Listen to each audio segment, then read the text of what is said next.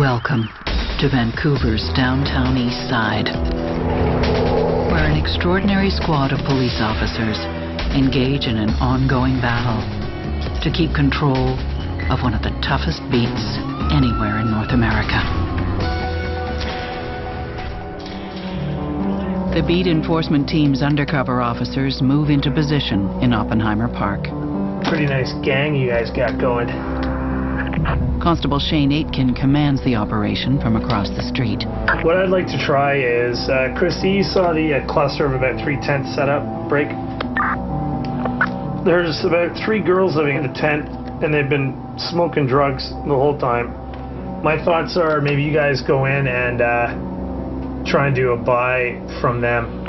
Okay, girls are at the tent.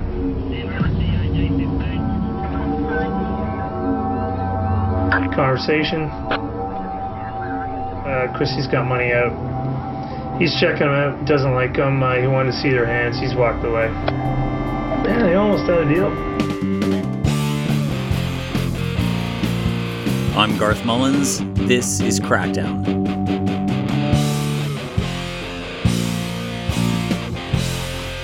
Episode 18 Blue Metal Fence.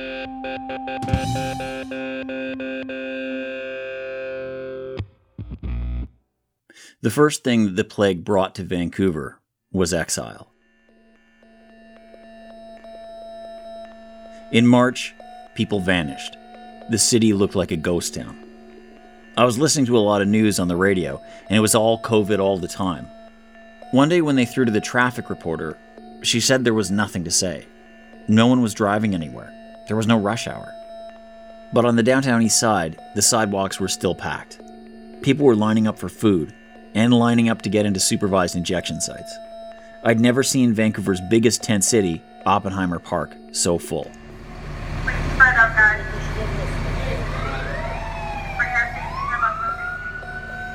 The city faced at least three crises, all at the same time COVID, overdose, and housing. And in these dense 12 square blocks, many people simply couldn't social distance. But not to worry, we're all in this together or so we're told. Over the last week, we've seen significant changes in what COVID 19 means for the country. Every day, we've had new updates for Canadians. The bottom line is this we're giving you more help when you need it.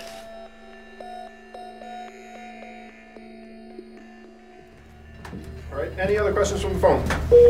Uh, yeah, Crackdown Podcast. On March 18th, our producer Alex DeBoer asks Vancouver's mayor, in light of this state of emergency, if he'll consider taking some drastic measures. There are over 10,000 Vancouverites who can't socially distance because of inadequate housing. There are around 25,000 empty homes in the city. Will you commit to expropriating these homes to ensure Vancouver's most vulnerable residents remain safe over the coming months?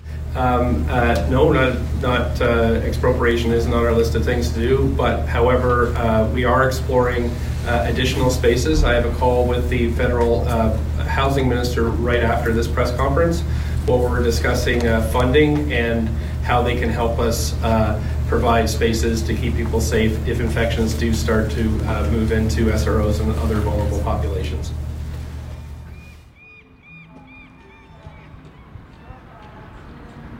The weeks tick by and nothing happens. More and more tents spring up in Oppenheimer Park. Oppenheimer is one of the downtown east side's only big green spaces. The place gets a bad rap, especially from the cops, but I love it. There's a row of cherry trees that blossom every spring. People shoot hoops there all the time, and there's a baseball diamond where the seagulls love to hang out.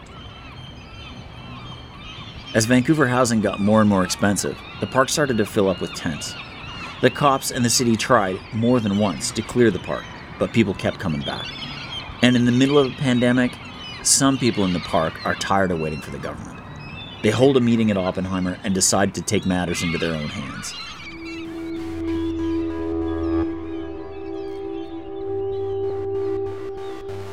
We're using our human rights to keep ourselves safe from COVID 19 because the government seems to forget about us. This is Karen Lane.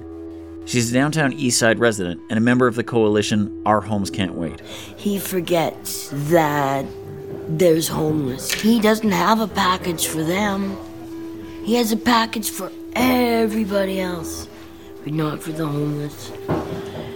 They're still in the same boat. So we've decided to, to do the squad.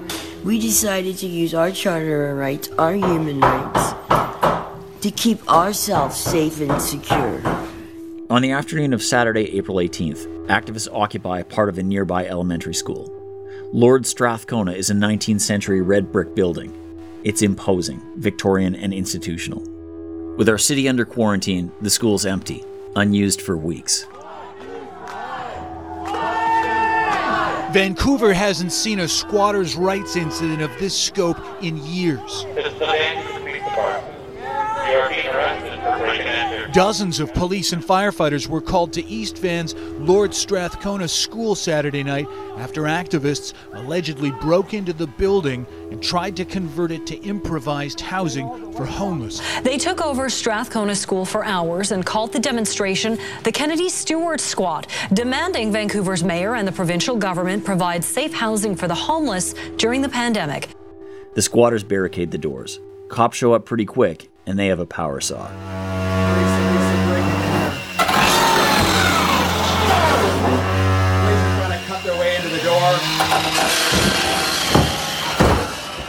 After breaking, cutting the door, we're now trying to break it down. Go home, VPD!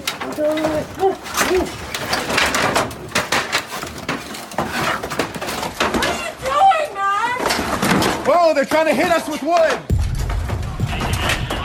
They're trying to hit us with wood! One by one, they were arrested. Two fled to the rooftop where they stayed for hours. Located at 592 Canton Street. Present yourself to the police officer. Squad to survive! The two people did flee to the, the roof and were arrested at 8:30. They also did not sustain any injuries, and all 14 people are in custody. All right, thank you very much for coming down. Anything else you want to talk about? All right. Give us enough uh, fodder for uh, today. I think you got enough. Yeah. Across the world, whole industries are shut down. Only essential services continue. But the cops are there to break down the door. Evicting squatters from an empty school is considered an essential service in Vancouver. The message seems pretty clear. For the government, policing homelessness is more important than providing housing, even as billions of dollars are allocated for other COVID measures. And the tents just keep going up in Oppenheimer Park. Soon, there are nearly 300 people camping out. We're ready? Okay. Thank you. Um, good morning and uh, hello, everyone. I'm Mike Farnworth, the Minister of Public Safety and Solicitor General for British Columbia. Today, I am enacting an order. It's Saturday, April 25th, one week after the cops raided the squat, and the provincial government is finally announcing a plan. Public Safety Minister Mike Farnworth and Minister of Social Development Shane Simpson hold a press conference. We are preparing to dismantle encampments in Oppenheimer Park in Vancouver and along Victoria's Pandora Avenue and Topaz Park, and to bring the residents of these camps inside, primarily into hotel rooms and also into other accommodation uh, supports that will be made available. None of this is new. The city tried to clear the park before. They'd offered temporary housing before, too. At the press conference, the ministers seemed much more focused on disorder and danger in the park, not so much on COVID 19 or homelessness.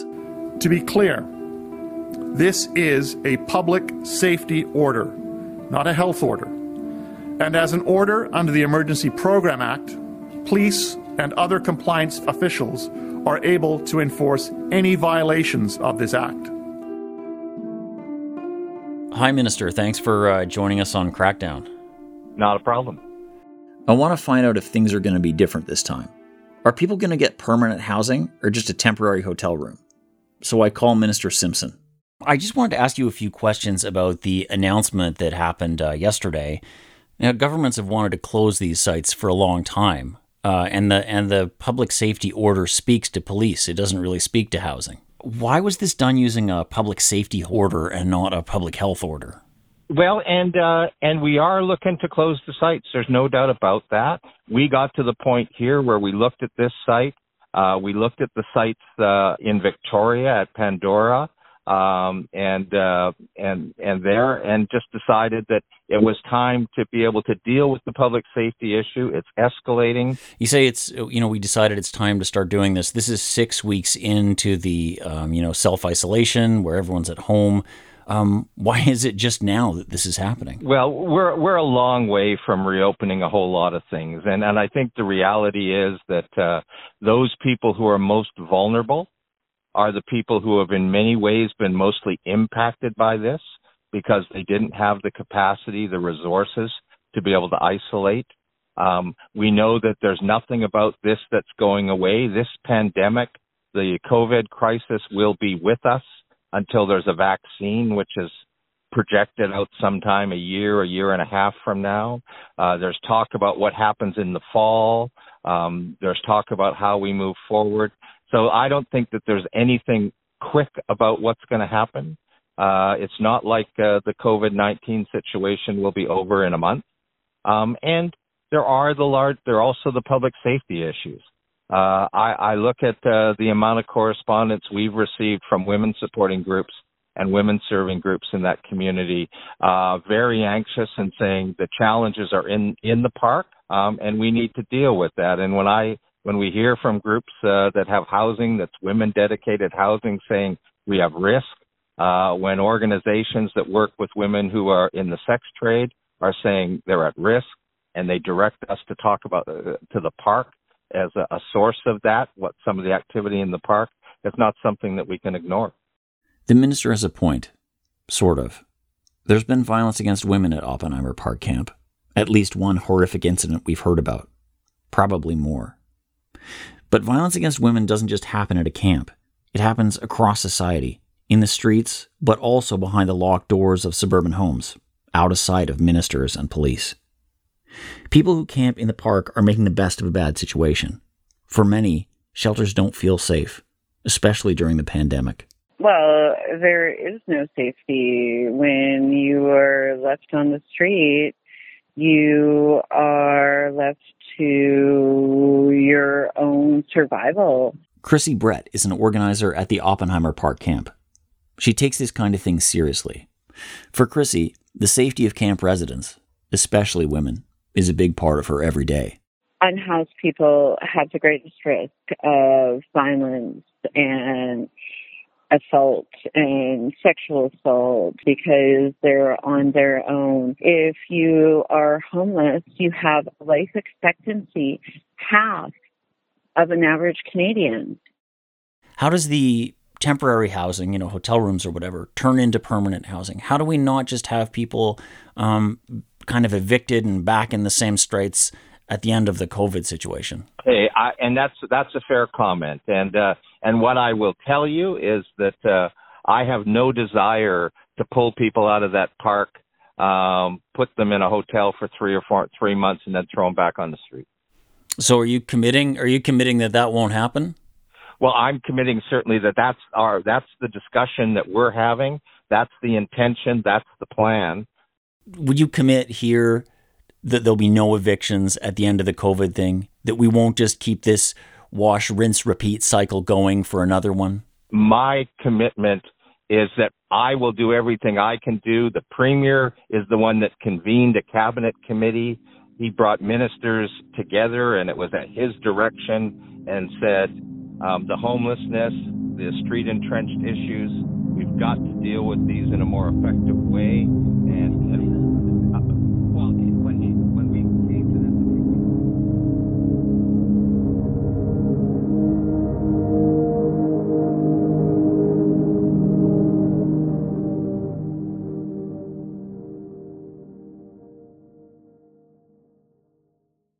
In 1990, I stayed in a tent camp on the edge of the Tenderloin, San Francisco's downtown east side. I remember the big brutalist space of concrete and uniform trees in orderly rows. Civic Center Plaza was like a parade ground for soldiers, but now it was full of tents and tarps. The fountain's been shut off. I camp with a group that I know from the punk scene. We all stick together in a kind of irritable camaraderie. Plus, it's safer. By 5 a.m., it's too cold to sleep. The chill comes up through the pavement and gets right in your bones. I feel restless and my legs are getting jumpy. Teenage me is just starting to figure out what dope sickness is. My first habit black tar heroin.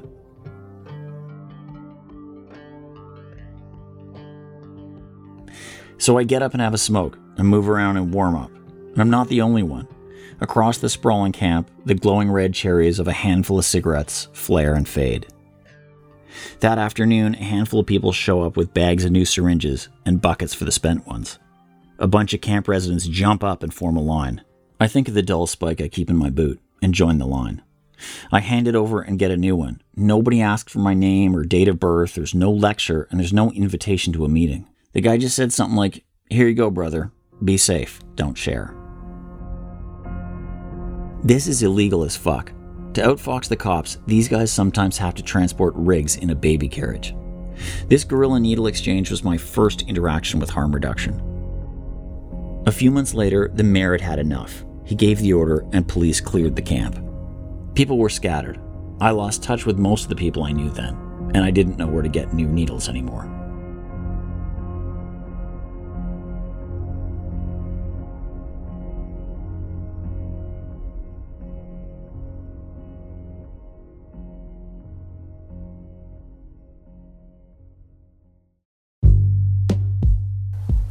Ross, you're a new member of the team. How does it feel to be a part of the team uh, with the Homeless Solution? Well, it, it, feels good to be able to um, talk about some of the uh, things, um, issues that we have down here, and you know maybe get listened to by other people so they might understand us, why we're down here and what we're doing, right? Yeah, that's important, man, for sure. Um, well, why don't you? you yeah, why don't you just go around and introduce yourselves? Okay. Well, you know me, Garth. I'm Shay. Scott. Uh, Garth. Nice to meet you. My name's uh, Colin Spires. Right. Hey. Well, nice to meet you, Colin Scott Shay. We got we got we got Ross too. I'm talking to some guys who live in Beacon Hill Park Camp in Victoria. They make a podcast from their tent. It's called The Homeless Idea. In the uh, topic here today is going to be kind of a serious one and probably get us all arrested because they won't like us talking about it very much. Is law enforcement and how how homeless people get along with law enforcement. Well, I mean, it depends on, I guess, who you are. Very much so. Very oh, much so. and Colin's yeah. got a call. Should we just yeah, stop the podcast yeah. No, no, no. I'm. Okay, uh, that's good. We decided to make a podcast because I, I, I had gotten this mic. I had a video camera actually originally, and I was like, you know, just acquired it, fell off the back of a truck, right? Whatever. You, you, you, have, you have to do what you have to do. And I was sitting there looking at this thing, and, and I'm thinking about how we need to document what we're going through because it's so wrong. But I don't know how to document it, and I'm like, I'm not writing all this stuff down and taking it to court with me because I, I that's not going to happen. I don't stay organized like that. So I was just like, what can I do? I said, record it. I just said, you know what? It'd be kind of funny to see who would listen to this. I thought, I wonder if anybody would actually listen or care about this. You kept running into me at like four in the morning down at the store. Max, not too far away, and you asked me about it and I was in right away. I was like, yeah, that's like someone needs to hear what's going on because you hear all this stuff on the news, you hear on the radio programs, it's homeless, homeless, homeless, homeless but there's no one's actually speaking up for the homeless. There's no voice. Everyone's there's no voice, right? Um, let's, let's talk about the shit that's happening on Pandora.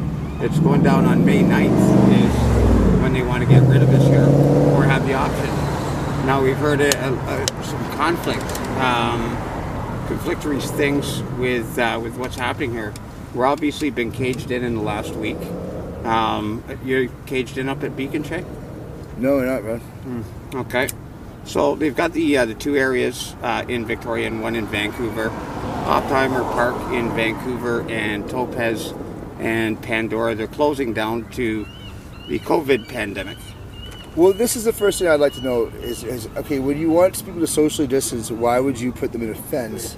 Close in together. I think that this is when you guys make an actual episode of the podcast. You're you're in the tent. You're gathered, the three of you around a mic, right? And and you're talking. Um, but you have to make sure you have enough power, and you get that through solar panels, right? So, what is that all about? And then if there's if there's too much clouds that day, you don't get power. You don't get to make a podcast. Do I have this right? generator. you know what? Um, you need it. You need a generator. Is that what you're saying? Well, we, we, we got one right now. We, we have oh, great. Right Yeah, yeah. We, we we we just said yeah. We just got it yesterday. We said you know what, let's just stop being so damn cheap and get a generator. Congratulations. Thank you. Well, Thank you. after the first one got confiscated by uh, Yeah, Vic City- Victoria's finest. Yeah, you can, that's that's a story in itself right there, man. Yeah. But um, so we we we we're sitting around, yeah, we're sitting around the table just like we're talking right now. We're just doing like that. We're kind of having a huddle like we would be podcasting right now. So we're just it's it's just outside of my my, my tent. We're just kind of sitting on the like the patio kind of area that I made, just kind of tarped over, and um, this is where where we rock and roll, man. This is where the magic happens. And so can you can you see the stars from where you are right now? Sure. Uh, yeah, there's four. Yeah. There's four of them in here. And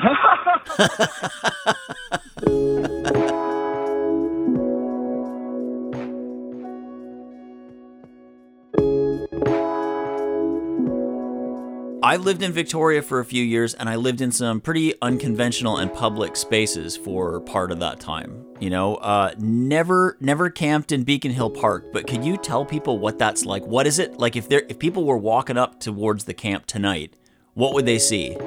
It's a blast, actually. It's it's just like this big, like kind of like um, a very very beautiful park, and it's just, it's, it's some really really nice places to camp, and that's why I think a lot of people come here. Is they feel safe. we, we try our best to remain hidden and kind of camouflage right out and deep in the bush, so so that we don't bother people. Well, we all know that the eyesore is the the nature of the enemy, right? They don't like the eyesore. Right. And uh, you said you said I think it was Shay. You were saying you try to have people like you know keep it hidden and stuff like that. Do you play sort of a role in welcoming people, or how does that work? do I do I try to welcome people? I guess I I do. Yeah, absolutely, I do. Uh, and I can say to them, hey, you know, treat the park with love. It's kind of like grandma's place. You throw your keys on the table when you walk into the door. Everybody's safe here. Please leave your beefs outside the door, you know, because nobody's got no, you know, and, and just keep it cool, right? So I do try. I, I don't. I don't try and like tell anybody what to do because that's nobody. Want, I, I'm not here to do that. But uh, I just I just try to keep a you know a good vibe going.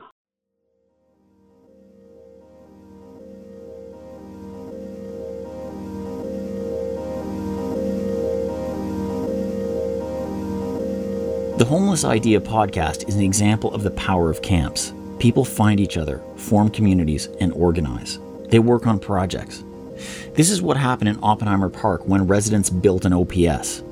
It's also what happened in the park in 2014 at a previous Oppenheimer camp when residents decided to resist police evictions. Back then, I was down at the camp now and again as a supporter. We all did this training together nonviolent civil disobedience. This guy named Dan was our drill sergeant. He stood us in columns in t shirt and long hair, hands on hips. And he instructed us, like, don't mouth off to the cops. Don't give them any reason to get violent. Just remaining there, he said, was an act of resistance. We practiced forming a line together to defend the elders in the tents. It didn't matter. The cops cleared the camp anyway. Still, camps make collective organizing possible. I think that's part of why governments close them down. Plus, they're a giant billboard, advertising total government housing failure to anyone driving past.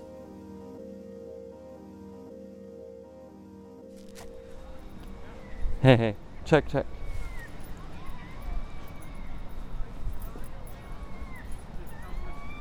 It's Tuesday, April 28th.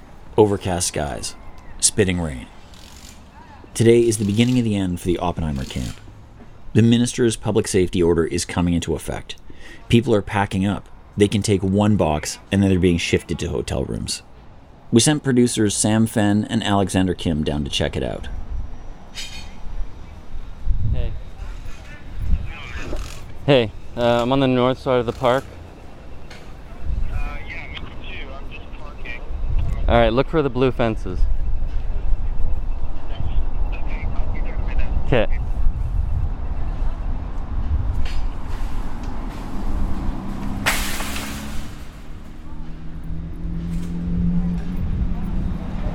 Hey. Hey. How's it going, man? Good. What's up? Got a mask I can use? Yeah. Nice. So this is this is like a blue it's like a blue construction fence, basically, like what you Yep. see around a construction site. Exactly. But it's taller. I think it's like a little taller than most of them. It's tall enough it'd be hard pretty hard to scale. Yeah. And there's three tents that are inside the fence where it is now.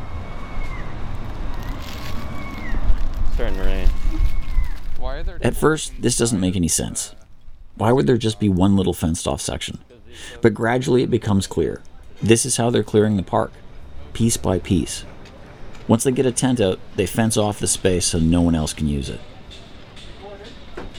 We'll leave the last panel for now until we put all the spikes on, and then we'll take the uh, last panel in. We just gotta wait for everyone to make sure they get their stuff.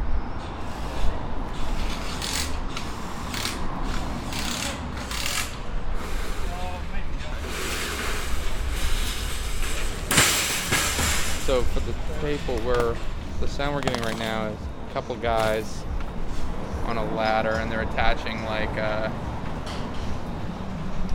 spikes onto the top of the fence. So you can't climb over. Yeah. Day by day, the blue metal fence grows until the whole park is fenced off. So, uh, so do you mind if I ask uh, what it's been like here today? Um, it's been tense off and on. Camp organizer Chrissy Brett. I think that for a lot of us, we're very happy that people are getting into hotels, but this is an easy way to remove an eyesore rather than dealing with the real, not only COVID, but housing and fentanyl crisis. It's already been estimated on a low estimation that 8,700 hotel rooms would be needed to house every homeless person, every person in a shelter mat, and every person in SRO who's sharing like bathrooms and showers with people so that they can actually physically distance. And so when we need like 8,700 to 10,000 hotel rooms, and there's 12,000 here in Vancouver, and so far I think there's 400 that have been opened.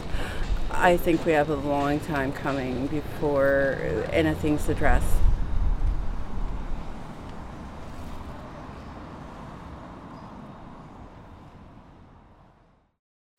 Yeah. Hey, hey, check, check. Guy, you want to introduce yourself real quick? Uh, my name's Guy. We met you before. Yeah, Garth's a good uh, friend of mine. Guy Felicella was a drug user on the downtown east side for decades. Now he's a harm reduction activist. You might remember him from a previous episode of Crackdown, where he was playing with his kids.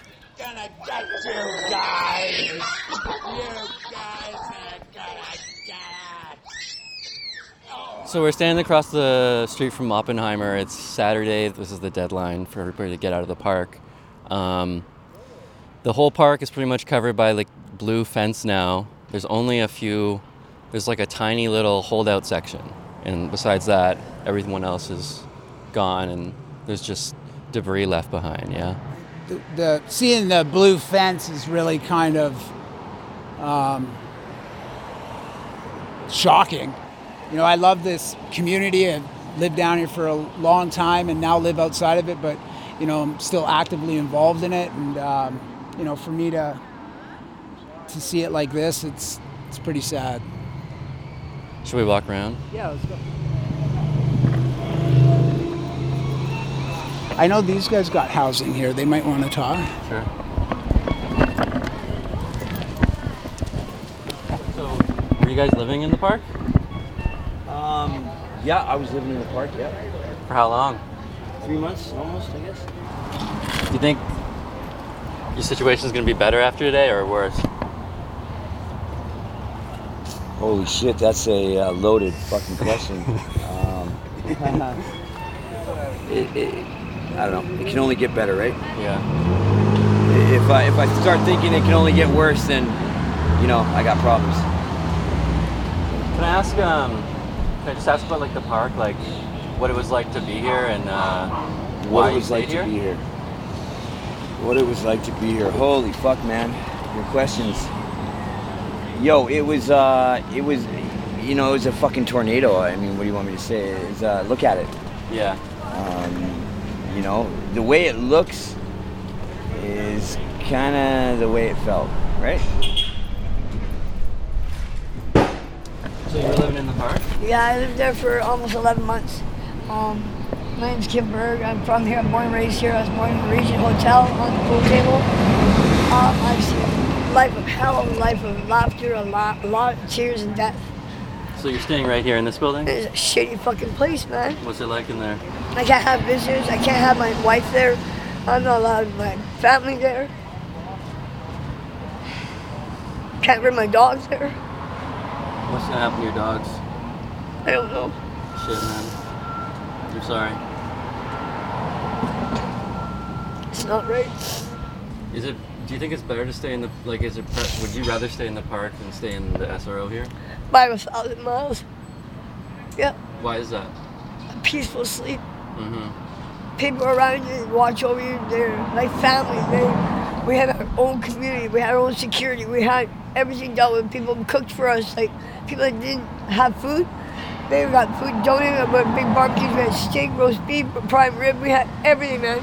Like donation people were so kind to us. And people actually stayed and had barbecues with us. And church people donate their time.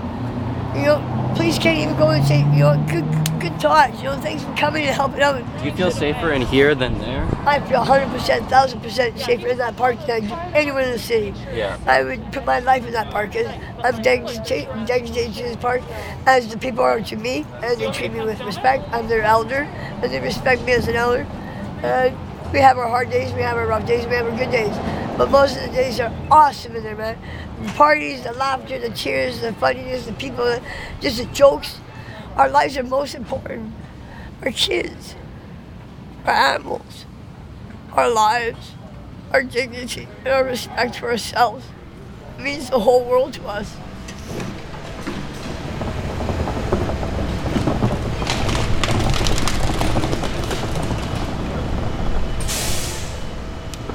Front end loader with a giant black claw drags debris through the street. Pallets and planks of wood, tents and clothing, blankets and tarps. Broken tent poles scrape across the concrete.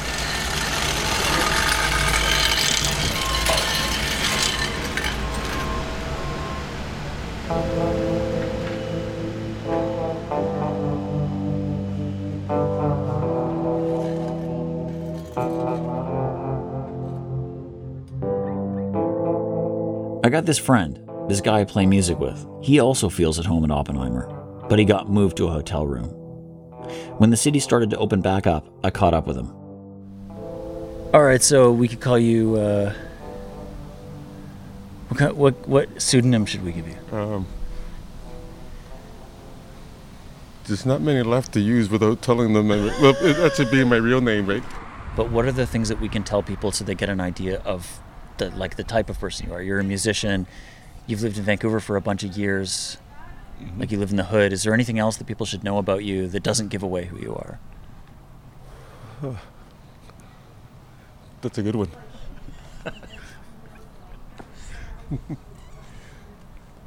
so, see, just the silence alone might tell you who I am, right? My friend does not want us to use his name. Housing agencies have a lot of control over what the next several months of his life is going to look like. So he wants to be on the safe side. Okay, a local musician who I have had the pleasure of working with. Yeah. Is that good? Yeah. Okay. Yeah. So um, we were just chatting, and uh, we were chatting about our different experiences during the COVID sort of lockdown stuff. Yeah. And you were in Oppenheimer Park for part of that, right? Yes, I was. And what was it like there? What was it like in Oppenheimer Park during the lockdown time? Um, it was still the mix of heaven and hell at the same time, and uh, more heaven than hell. Tell me about the heaven. What was the heaven? Um, great night for sleeping, calm, relaxed. Most people are family orientated, where they treated everybody like as if they're brothers and sisters. So it's like as if heaven was hid in the hood. You just covered it in a pile of shit. Right. you know what I mean? If you can kick the shit away, it, it was heaven in there. But there's still a real situ- serious situation about people going missing, and I see overdoses every morning. Here I am getting my first night in the room, and I come back in the park, and I see the cer- same person that just narked from the weekend before. They're actually dead, and there's just a corner there. And, uh, you know, the coroner's pronouncing them dead already. So this is like this consuming monster that's in there. How people go missing, and, you know, this whole thing. Right, right, yeah. We just living. We just want our freedom. That's the bottom line. Everybody wants their freedom. So now, for us to move into hotels, we kind of gave up some of that freedom to confine or conform to um, corporate procedures now, right? You told me it was like the whole hood moved to Granville Yes, Street because that's felt where a bunch of those hotels are, right? Yeah, they're all on. There's four or five of them out there now. So And we don't need to give away where you're staying, but it's kind of around there, right? You got Yeah, moved to a hotel there. yeah, I got moved to a hotel. And what what's that like now? I mean, it's nice, but it's a different lifestyle altogether. So like, how do you get your food? Do, do you have? Is there any way to make it in the room? Or? No, they get we get deliveries. Yeah. What kind of food do you get? They get they cater to our diet. Like some people eat meat, some people don't eat meat. I think you're getting two meals a day, and all kinds of other amenities that are pretty swank considering we just came out of the hood, right? Yeah. Like laundry and blah blah blah and this and that. So you know, in the park they had an overdose prevention site, and people kind of, like you said, try Yeah. to look out for each other. Yeah. But in the hotels, everyone's in separate rooms, and they're supposed to stay that way. Yeah. Like, are you? Do you but they're worry? not supposed. uh, well, I can't say they're not using in the hotel rooms, but um, the way I look at it now, like everybody's going back into the same hood anyways to go back to use their things and just come back to sleep at night. So most people are making that journey, the pilgrimage, just to get back on the hood so they can get back on the routine, and then come back at night. So, so it- do you do you think it's going to work out, or do you think people are going to be open back up at Tent City at well, Oppenheimer Park? It all boils down to the freedom too, because nobody wants to move into a place where they restrictions again. What kind of restrictions they got? Well, I mean, everybody's like number one problem for Vancouver has got to be loneliness. So if you live in a place where they don't let you have visitors, guess what? All that's going to compound with no interest, and you're going to be doing whatever it is you're doing to escape, even more. So I can't come over and visit with you. At Well, the, we can come over, but you just can't come in to visit me. I'd have to come out to see you somewhere. And a lot of places downtown are like that, anyways. The whole hood's like that. The whole hood is SRO'd like that right now with COVID, no restriction. And even before then, that restriction was always going on, right? So a lot of times, I mean, it's hard to put restrictions on grown people when they're trying to just live. the downtown east side is such a fucking over policed community.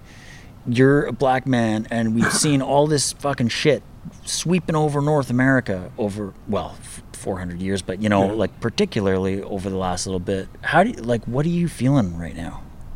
Um, I don't know. It's, that's like a loaded question. We, we can go anywhere. Because I mean, I have 50 years of experiences to share, right? My experiences here in Vancouver have been quite unique. Where if I hang out in the hood, downtown east side, I fall into the profile where the, I get less people calling the police on me. But if I go in the other place, I fall into a profile where the general public is calling the police to come check on me while I'm even doing my work. So I've been pulled out of my car one time while working at gunpoint with my son, right? So that wasn't a good experience, but I took it as a bright note and said, you know what, at least my son's here so he knows how to do, deal with the situation next time it happens to him. And and your job takes you to a lot of different parts of the different city. right? places, different all over the place, right? Yeah, there's a lot of people who've been going through this for a very long time and who aren't even black. Mm-hmm. Right? This is a real issue. When they confront with police due to some kind of aggression issue, they get met with more aggression. Then they get taken in and medicated where they're going to lose their mind. So th- this violence thing has to be controlled on all kinds of level.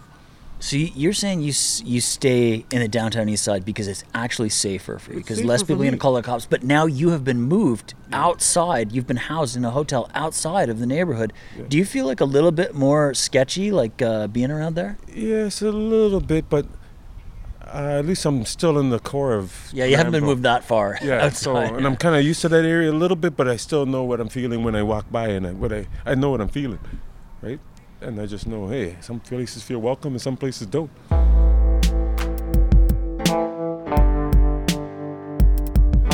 So where do you think? Where do you think? Do you have any sense of where you're going to be living? Say this time, like like in October or something like that. Do you? Uh, I don't know where exactly, but a mansion on the beachfront would be nice, right? All right. With a couple of like a massive studios in there and Yes. multi-car garage or something like that. You know, I'm trying to keep it simple. Like somewhere to rehearse that doesn't smell vaguely musty all the time. Exactly.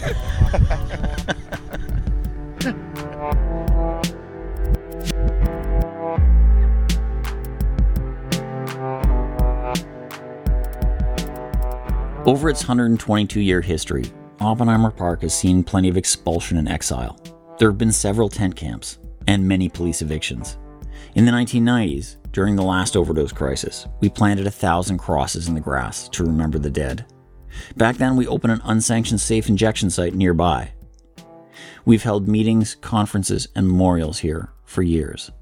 During the Depression, 10,000 workers held a protest against police violence in Oppenheimer. Back then, it was the center of the Japanese Canadian community. You know, I, I am a Japanese Canadian uh, person. Uh, I am of a generation we call the Sansei, which is a third generation Canadian. Jeff Masuda is a human geographer, associate professor at Queen's University, and Canada Research Chair in Environmental Health Equity. My uh, own family on my father's side immigrated um, at the turn of the 20th century to Vancouver and made their home in and around Oppenheimer Park, or what they would have called then Powell Grounds. And so, in my case, my relationship to the park is similar to that of many people in the Japanese Canadian community, and that is the park is really a fundamental part of the sort of mythology of where our ancestors dwelled. That's the place where my family, that's where they played. Japanese immigrants tended to settle on what's now called the downtown east side. In 1907, a white mob attacked the community after rioting through Chinatown. In other parts of Vancouver, land and property titles often included a restrictive covenant, a clause which prohibited selling or renting to anyone who wasn't white. With World War II, anti Japanese racism only intensified. The broad Pacific, spreading in majestic silence from the pole star to the Southern Cross Looking out with increasing anxiety over this vast ocean are the people of the New World's western shores. For well they know that on the great waters outside their gates, the tide of war is flowing closer. In 1942, shortly after the bombing of Pearl Harbor, Prime Minister Mackenzie King ordered the internment of more than 23,000 Japanese Canadians. They were forcibly relocated from their homes along the Pacific coast to inland concentration camps. They were imprisoned in these camps until the end of the war. The government stole their property and sold it off to fund internment. That area of the neighborhood, um, almost overnight, um, was completely evacuated. It was, in a sense, in a very different sense of the park today, it was a decampment um, of people forcibly removed from their homes and ultimately dispersed east of the Rockies. Jeff says the removal of Japanese Canadians in 1942 and the eviction of the Oppenheimer camp in 2020 are part of the same kind of process. And he thinks this banishment gives rise to an opposing force. It gives the dispossessed a shared story. People who experience eviction, people who experience the hostility of having their belongings stripped from them, people who experience getting punted out of a of an SRO because it's been condemned or because it's been purchased and it's going to be upscaled, it creates something in them, a desire to fight back. And, you know, it's that sense of a collective identity from the experience of banishment that we think is, you know, that that community's best chance at sustaining itself um, in the face of these kinds of circumstances the slogan and, and the name, I suppose, of our of our research collective, which has formed over the the last number of years, is this idea of the right to remain. Jeff says that this idea, the right to remain, is simple. Nobody should be able to tell a community that they don't have the right to exist. And he thinks communities will be better at pushing back, at sticking up for themselves, if they know their history. Uh, a community can only exist if it has a sense of agency, political agency of declaring its existence. And then, of course, a community needs to exist, uh, can only exist if it has the necessary resources to sustain, sustain itself, including land and housing and so on and so forth. And so the right to remain really tries to um, put all of those things together as an expression uh, uh, of the oppositional force, the banishment. Jeff works with the Powell Street Festival Society, they organize a Japanese Canadian Arts and Culture Festival in Oppenheimer Park every year. But there was a tent camp in the park in 2014. The camp was had formed earlier in the summer. It was running on for weeks. The festival was on the horizon. Um, and they said they declared publicly it wasn't going to happen. I mean, they had the festival, but they moved it off of the park. They, you know, really declared that there there was no way that that they were that the festival was going to make itself an excuse by the city to decamp that tent city at the time. The Powell Street Festival made the same call again in 2019, Emiko Morita, executive director of the society, told the press, quote, We are historically displaced people, and we don't want to take part in displacing vulnerable people. You know, I was uh, just at the park yesterday. Right now, it looks like, um, you know, typical Vancouver overcast skies and raining a little bit. Um, empty, security, uh, you know, private security guards kind of parked in little cars on either side and surrounded by blue metal fence. Hmm. Um, well, I would have to say uh, I'm not surprised, and it's not the first time, you know. And I think that the, my response to that is uh, those those fences are not permanent. I think that the, the attachment that I have symbolically to the to that park, uh, the importance of that public space to people who live around that park uh, will certainly outlast those fences. People who need that park will find their way back into the park. So yeah, I think in the longer arc of history, um, this will just be another of a long list of these kind of limited efforts to control public space. The same kind of thing keeps happening in the park from its very first dispossession when colonial authorities occupied Musqueam, Squamish, and Tsleil-Waututh land.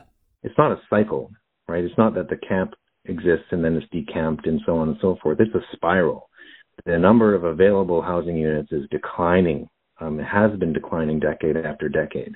The number of people who are living unhoused is rising. There is an endpoint to it. Um, we don't really have, um, it's hard to anticipate what that looks like, but certainly it's tied to the chronic underinvestment in housing and, and an unwillingness to do anything to meaningfully support um, and sustain the housing that does exist in the downtown east side and has existed there for well over a hundred years. It really, when I look at that park, whether it's through fences or walking through it or participating in the festival, um, you see the glimpses of ancestors playing in the park. Um, and that's a pretty common experience for Japanese Canadians.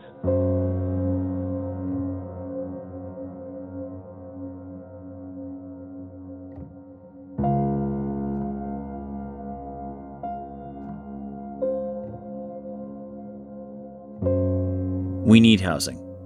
But you know that. The city is a hellscape. It wants to spit you out or to crush you. And it's designed that way. A steadily growing police budget is there to enforce that vision. Politicians offer anemic and incremental solutions that vanish before they're implemented. But somehow, in this hellscape, we find each other. We band together to survive. But that effort goes unrecognized or actively opposed by those who run the city. A tent camp is not some romanticized utopia.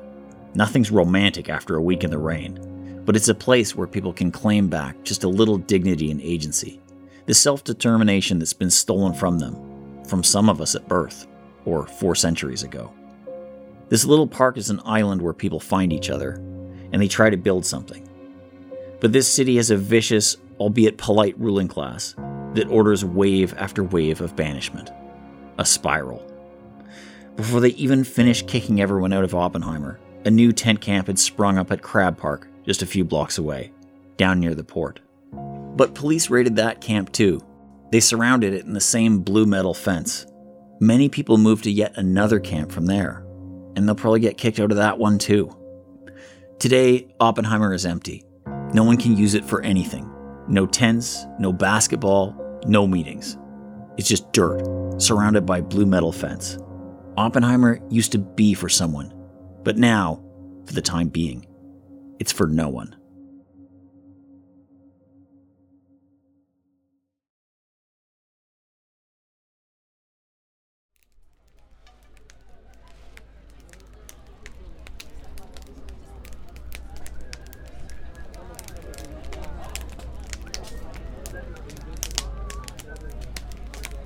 Crackdown is produced on the territories of the Musqueam, Squamish, and Tsleil-Waututh nations. Last week, we lost a good friend, warrior, and activist, Wade Crawford, from Six Nations. R.I.P. Wade. Our editorial board is Simona Marsh, Shelda Kastor, Greg Fess, Jeff Loudon, Dean Wilson, Al Fowler, Laura Shaver, Dave Murray, R.I.P. Dave, and Charisse Kiwatin, R.I.P. Charisse. Crackdown senior producer is Sam Fenn. Our producers are Lisa Hale and Alexander Kim. Our science advisor is Ryan McNeil, assistant professor and director of harm reduction research at the Yale School of Medicine.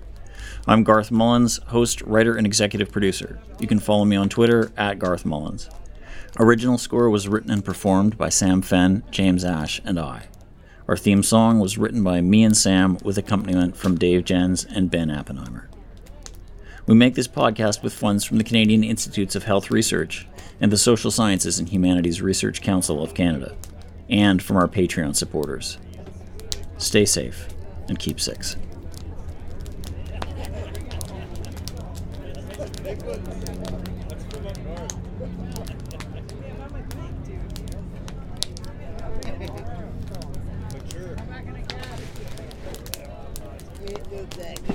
Oh.